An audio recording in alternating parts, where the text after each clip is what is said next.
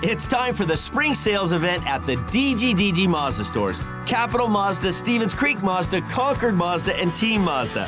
Hey, it's Shondell Grand. And right now, we've got a huge selection of brand new Mazdas with exciting spring incentives across our entire lineup.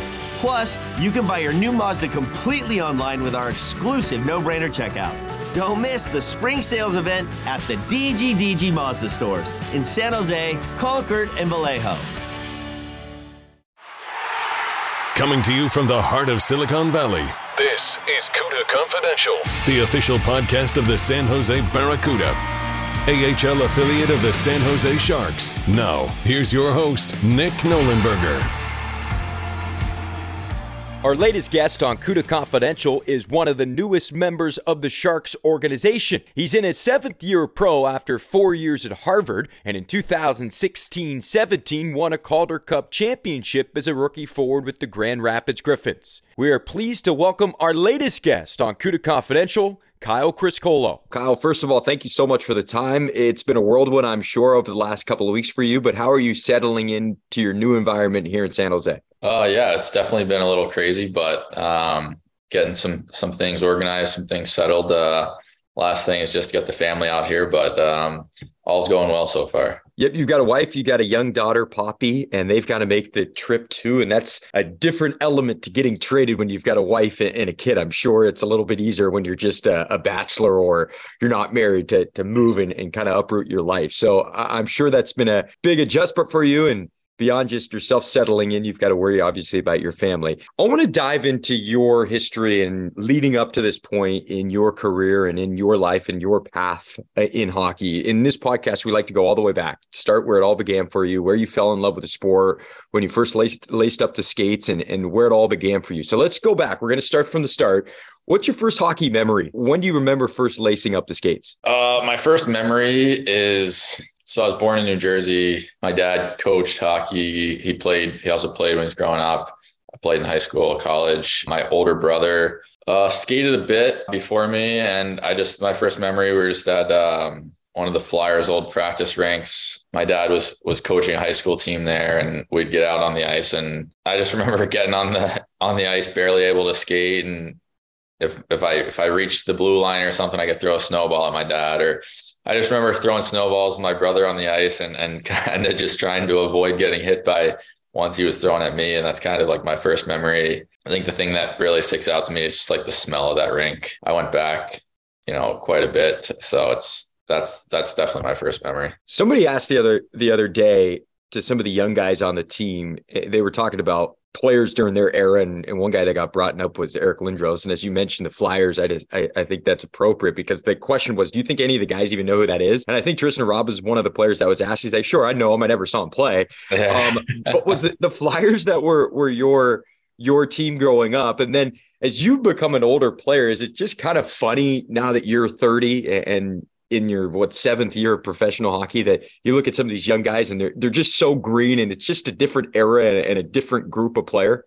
For sure, yeah, and yes, the Flyers are my team. Uh, growing up there, uh, we were just outside of Philadelphia on the Jersey side of uh, of the city, and yeah, we were big Flyers fans, big Philly sports fans in general. So go Eagles! Yeah, it's funny the other day in the locker room. I think Deller brought in a an old iPod, and Cozy didn't had never seen one before. so it was yeah, it's funny. It's uh, it's funny how you know you start as a kid and you're and you're watching pro hockey and then you you end up playing and uh playing against some of the guys that you grew up watching and uh it's just crazy um it goes fast uh so it's fun to to be on a team with some young uh some young players with promise and uh try to you know impart some wisdom when you can What other sports did you play as a kid? Was it always hockey or were you playing different sports throughout the year? Uh, I played lacrosse and basketball. Uh, I really loved basketball. Um, obviously, same season as hockey, so I had to give that up after eighth grade. But um, yeah, those were the two main sports uh, besides hockey that I played uh, for a consistent amount of time. So you mentioned the smell of the rink and those memories, throwing snowballs and stuff, and playing with your brother and your dad coached and played a little bit himself. When did hockey kind of take a strong hold on you, and when did it become a singular focus for you? Probably around uh, 13 or 14, uh, trying to decide whether to continue to play with just my friends or or move up and and kind of play at the AAA level and you know obviously commit to to further trips and longer weekends. Probably the time that started taking it more seriously, but never really thought of it as a career path. Um, was just that I loved the game and and wanted to keep getting better and play at the highest level possible at the time. Um, and then it just kind of took on a life of its own as as time went on. Yeah, I want to dive into that in just a moment. Just that moment maybe in your career where you thought maybe I can have a, a professional career this can be a living of sorts because i'm sure it didn't happen right away for you. You're not and this is no knock by any means but you're not a huge guy from a physical standpoint. You were undrafted. You really took that long windy path to get to the nhl and get to the highest level We'll dive into that here in just a moment. But as we still continue to talk about your youth and your childhood, who was the guy that you idolized from a hockey standpoint that maybe you thought, eh, I'm going to pull some parts from his game? Was there a specific guy? There was a couple for sure. Mean, I watched a lot of the Flyers games, uh, but the one guy that I mean at that time was small and st- stood out was uh, Theo Fleury. So I watched obviously a lot of a lot of his clips on, on YouTube when YouTube was brand new. But yeah, just a lot of the smaller guys, St. Louis. And then in terms of the Flyers, I mean, that was Simon Gagne and, and some of the the bigger names at that time. But uh, Theo Fleury was for sure someone I, I watched and he had a lot of um, you know, he drew a lot of attention, a lot of flash, which was uh, fun to watch. And uh, exciting to see that a small guy could have a little fire too on the ice. I don't know if you've ever seen that highlight where he scores and he ends up doing a celebration where he skates all the way to center ice. Gets on his knees. Do You ever yeah. think about doing something like that? No, that wasn't really my style, but the way he played for sure was uh, a way to emulate. Going back to your time as a youth hockey player, you said you kind of had that point in your career where you said, Do I want to continue to pursue this at a higher level, more travel, more competitive, maybe even more expensive at the AAA level? You end up playing prep hockey. And here on the West Coast, it's not something that's really prevalent, but it's big in the Northeast. Describe to us what life was like playing prep hockey and that lifestyle and once you take that on, you you are starting to get down that road of maybe looking beyond just playing your youth hockey. Maybe I can go to college for this, but describe to what prep hockey is like back home. So the decision for me came. Uh, a couple of my friends were were leaving home and, and going to boarding school. So prep hockey is mostly a collection of schools in the, the northeast new england area where uh, a lot of the schools are feeder schools to, to the colleges in the area. And for me the decision came down to whether i wanted to play hockey in, in college and try to play at division one level. And i thought that i had the best opportunity to do that if i if i went to a, a boarding school a prep school. So i left uh, left home after my junior year of high school and I, I, repeated a year at prep school in Connecticut and had another year after that. So I went for two years and just leaving home early was obviously a tough decision. Leaving uh, a lot of the guys that I've been playing hockey with and that I was friends with uh, wasn't easy. And obviously starting school restarting at a new school when you're supposed to be going into your senior year with all your buddies wasn't easy. I think it ended up being the best decision for my career and for my life. I ended up meeting my wife there. So it uh, it ended up working out, but it was definitely a, a tough decision. The prep school world is it's very small once you kind of crack into it, and um, your life there revolves around school and athletics. So for me, that was nice. When I left home, I was pretty much in the car two to three hours a day, driving to hockey practice or driving to to high school. Uh, I was going to school in Philadelphia at the time, so um, getting on campus and being able to focus on on school and, and academics, not having the travel aspect of every day was uh, definitely helpful for my career and academically too. So you end up going to Harvard, and we'll dive into that a little bit. You mentioned that you you met your wife during prep school. Gabby, your wife, did she end up following you to college? How did that all work when you decided to to go and play four years of college hockey? When I went in as a repeat junior, we both went to Choate, Rosemary Hall. So she was actually a senior, so she was in my original grade, and uh, we started dating. You know, at the turn of the year. So it was only a couple months that we were there together. She left to college. She went to George Washington in DC. I stayed another year at Choate, and then I ended up doing a a year of juniors in Sioux City. So it was definitely kind of like my hockey career. It was, it was, a winding road and we had to navigate a lot of obstacles. But, you know, I think that's why we're still together. We, we overcame a lot. And uh, did a lot of long distance. And it's funny, we find ourselves in this situation again that she's in Grand Rapids. I'm here. Um, but we've been through it before. So, um, Uh, she's a rock star. She's holding things down for us right now. And yeah, I'm excited for them to get out here. But it's been a, a long and windy road, but the best adventure for sure. Well, you know that she's first, she's been through it. She's been through trade, she's been through moves, yeah. she's been through long distance. And there's that that element that you've known each other for a long as long as you have it. It's just a it's a cool story that you guys are uh, together and have been together for, for that long, dating back to, to the early days of your career. Going on to the USHL, this is considered the premier tier one league in the United States. You want to play college hockey, get into that league, you've got a great chance. You played one year, and I think if the math is correct, you were 19 at the time. So you had done a couple of years. Yeah, I think that's um, right. Prep yeah. hockey, and then you do the one year in the USHL. First, why that decision? Why was the USHL kind of an intriguing landing spot for you and, and a stepping stone for your career? Had you already committed to Harvard at that point? And again, walk us kind of through the, the thought process and why you you wanted to do that year in the USHL before going off to college. So I had committed to Harvard at the end of, I guess it was sort of the beginning of my senior year. The decision was basically kind of like every decision prior to that. Just trying to get the most out of every year that I'm playing hockey. So if I'm going to go to to school for four years, how do I make sure that those are the best four years that I have? I don't know what's after that, but just try to have the biggest impact that I'll that I'll be able to get. And I think at that point I was still undersized, still a lot of area to grow, room to room to grow. So for me, it was kind of a joint decision with Harvard. They had one spot that that did open up that they talked to me about coming in right away. But after thinking about it and kind of comparing myself to the to the top end guys that were in prep school hockey, I thought it, it would make sense to take another year and really, you know, focus on hockey. And like I said, it was academics and athletics were both important. So, you know, that took up a lot of my time. There's only 30 some games in prep hockey. So going to a 60 game season, uh, I thought made the most sense for me and in preparing me for, for the college hockey game. Did you think it was pretty cool to be able to wear a visor too?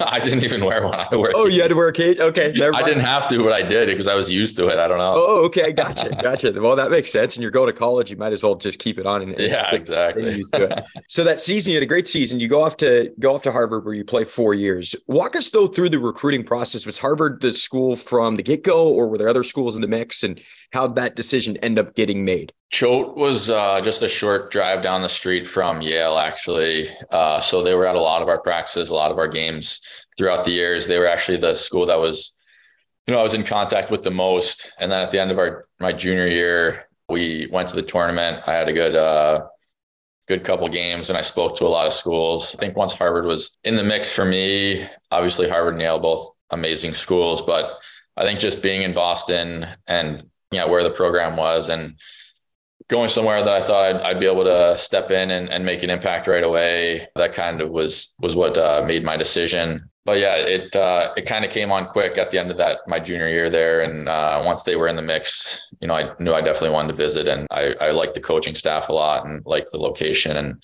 thought it was a good fit.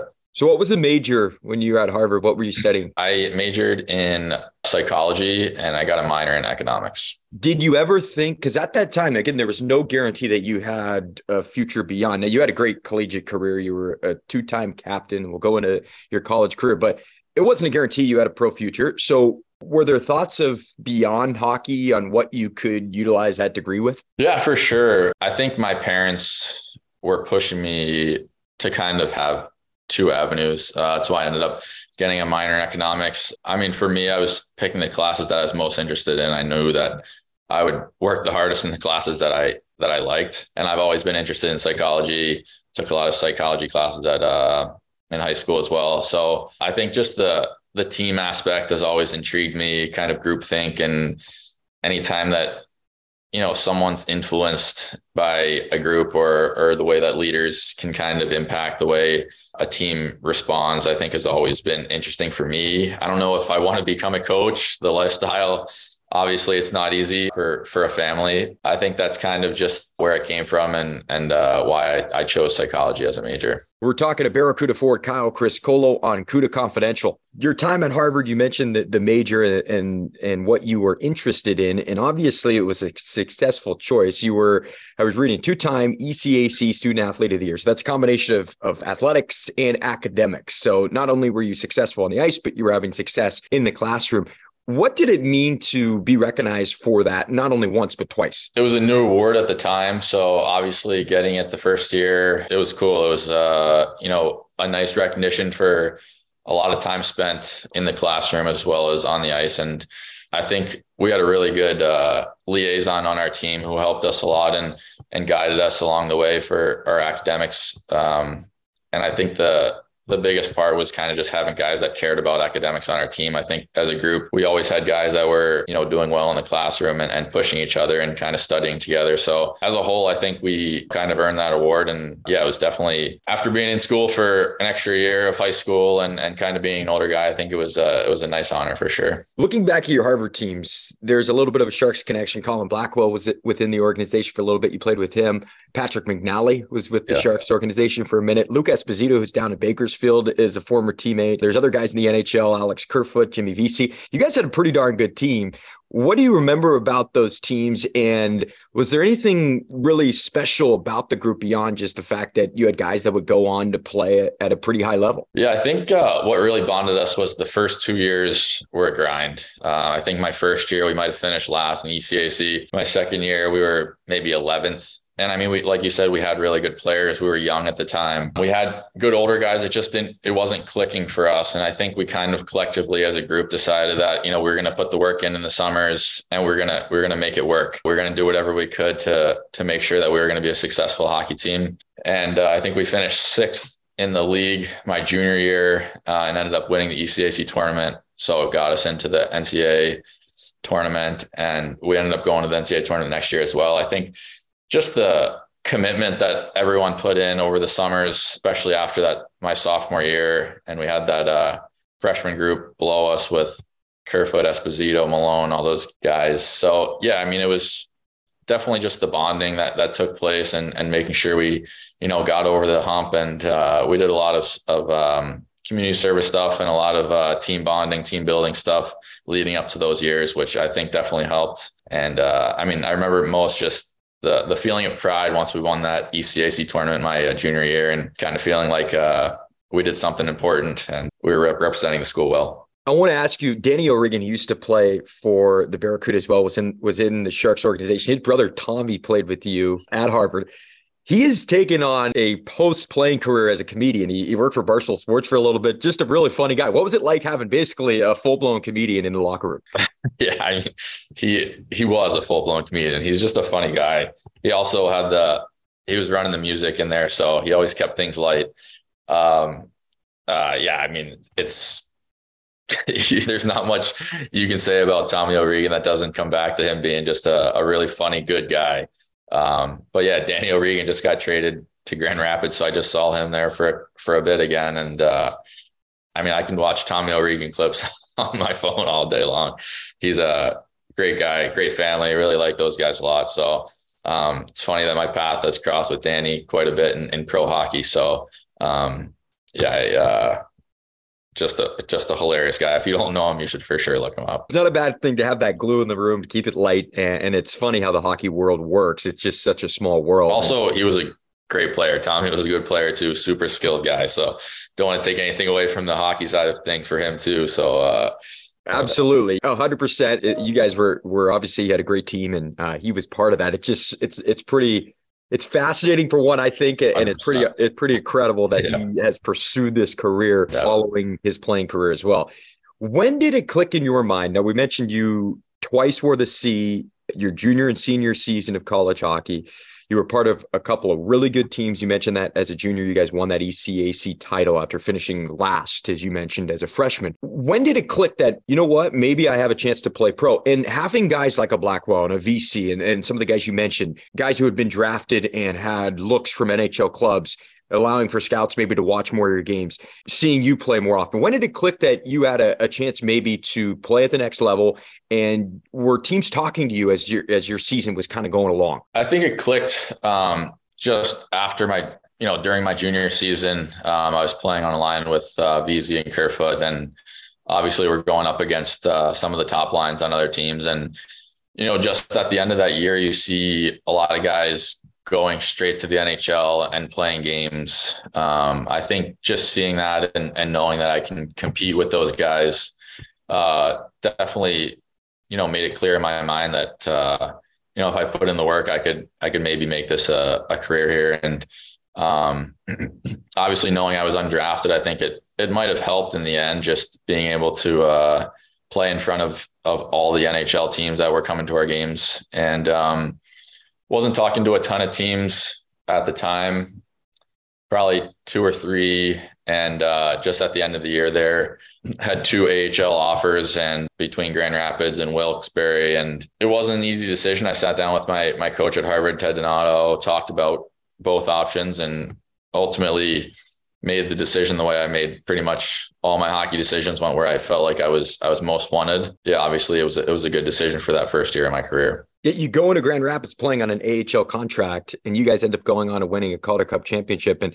a guy who has a connection with the Sharks, Evgeny Svechnikov, was on that team as well. So there's a little yeah. bit of a connection. You actually had to beat the Barracuda in the Western Conference Finals to get to the Calder Cup final. But what a special team! What a special first year for you. What do you remember about that first season, getting your feet wet at the professional level? And again, we talk about those kind of benchmarks where you realize that you belong. When was the point that you felt like I belong at the very least at this level, and I'm one step away from the NHL, and maybe I have a future even beyond. But when did that kind of click that I belong at this level and, and I'm part of something pretty special? I think it took a little bit of time. Uh, when the season started, I was for sure uh, a little nervous. It wasn't an easy adjustment, obviously, coming to the pro ranks. It helped that we had a good team, didn't have to take on more than I could handle.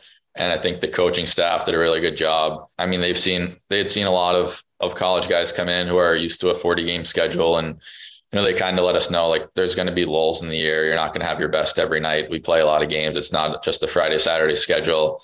So I think that definitely uh, allowed my mind to be at ease a bit. Also, like you said, uh, Evgeny Svechnikov was on that team. I played with Gino. We probably played together 60 of the 76 games that year uh, on a line. So having another young guy with me, you know, was was encouraging. We had seven rookies that year, so there was a big group, and we were relied on on heavily throughout the year. So I think just the you know, once the coaching staff kind of, you know, bought into our game and, and we were winning, it, it certainly helped me gain some more confidence. It's not an easy thing to win in this league. So when you are winning games, I think the, the whole locker room benefits from that. Not comparing that team by any means to the current team you're on, but there is a nice blend of young prospects, guys coming in, and then older players like yourself, Agozzino, Seeloff, you can go down the list, Pouliot. These are guys who have been there and done that, have that experience. Do you see any sort of parallels between that group? Just a young group of kind of excited green players that are, are hungry and trying to advance their careers, and then the mix of, of older guys. Now you filling that that veteran role. Hundred percent. The the vibe in the locker room is is similar to that season where you know guys have confidence, guys are relaxed. Obviously, right now we're in a bit of a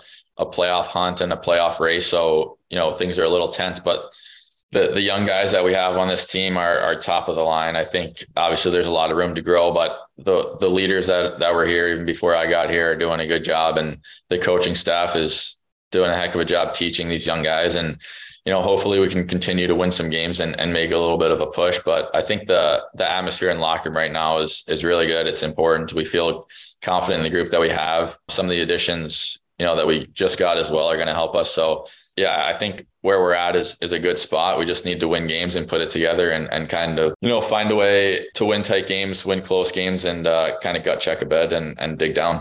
Going back to that first season, you conclude you win a Calder Cup, and then you sign that NHL deal with Buffalo. Talk to us about that opportunity again a validation point maybe in your career to sign that deal. We'll dive into your NHL debut because it's it's only fitting that you end up going against Detroit. Tell us about signing with Buffalo and again getting that opportunity because now with an NHL deal you have a real chance to play in the NHL as opposed to playing on an AHL contract. Yeah, it was a bit of um, you know a whirlwind there at the end of the year going into playoffs. We won. I still didn't have a deal for the the following season, and I think playoffs ended maybe June 13th was our last game. And obviously, July 1st was right around the corner for an unrestricted free agent. Decided to just wait and, and see what my opportunity would be. And um, felt like Buffalo, you know, showed a lot of interest and and the way that they were talking about my my position there, where I would fit in, um, some concrete examples of of where I would uh, help the team. I think you know, kind of put me over the edge going there. And yeah, signing that NHL deal obviously, you know, my wife now, who was, I think we were just dating then, was, you know, she's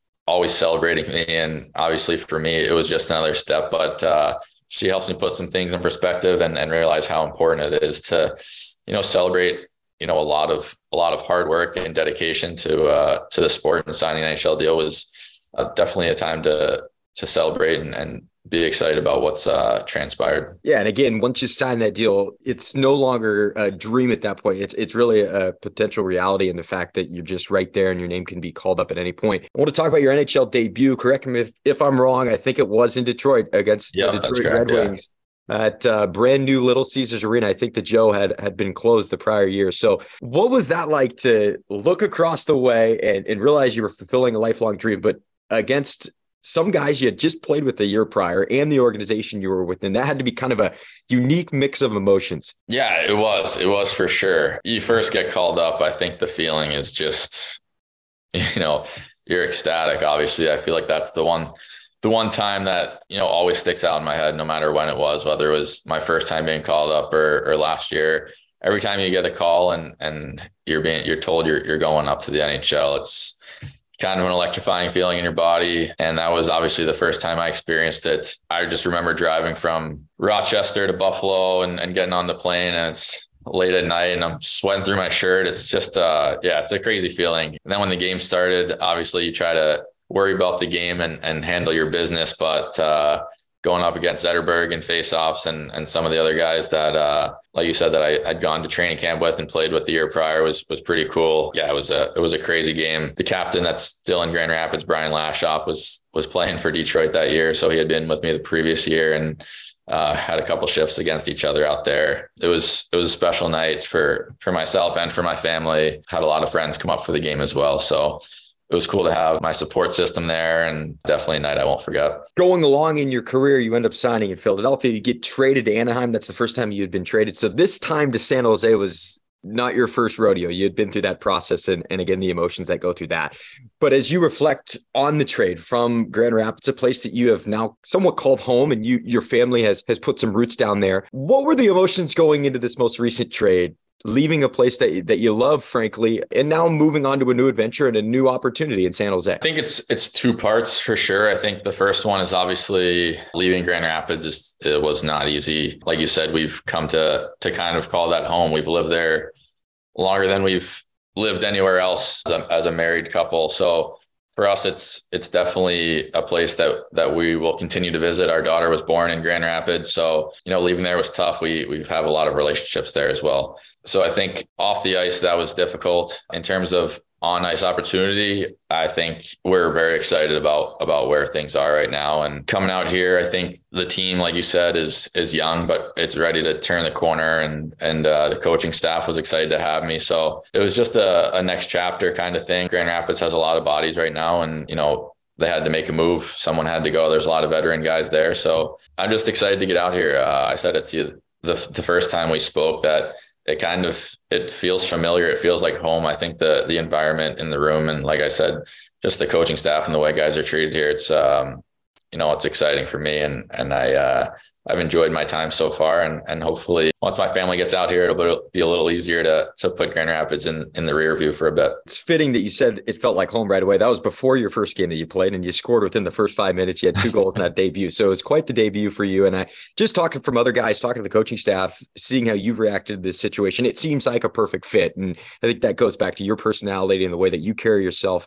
And a lot of the young guys have responded to your presence as well. But uh, it's been great having you uh, in the locker room as part of this group. An exciting young group, but obviously with with a great mix of veteran players who have been there and done that as well. One final question for you: You mentioned your daughter Poppy. She's still a youngster, but you and your wife have been married now for a few years. But what is fatherhood like? Because I'm sure that's a shock to the system, and, and, things are a little bit different maybe than they were a couple of years ago. Well, there hasn't been a lot of sleep. Uh, I've gotten the, the most sleep I've gotten is since I've been out here. So my wife is is taking on the brown taking the browns of that. So not a lot of sleep, but um, you know, she's a great distraction from hockey. When I get home, uh, she's kind of all I can think about and, and, worry about, which is nice. She's she's on the move now. She isn't quite walking, but crawling around, standing up, and she she needs our undivided attention. So I'm anxious to get back and, and see them over All Star break and get them out here. But it's certainly it's the best. It's uh, I can't really say enough about it. She's changed the way I think about life and, and the world. So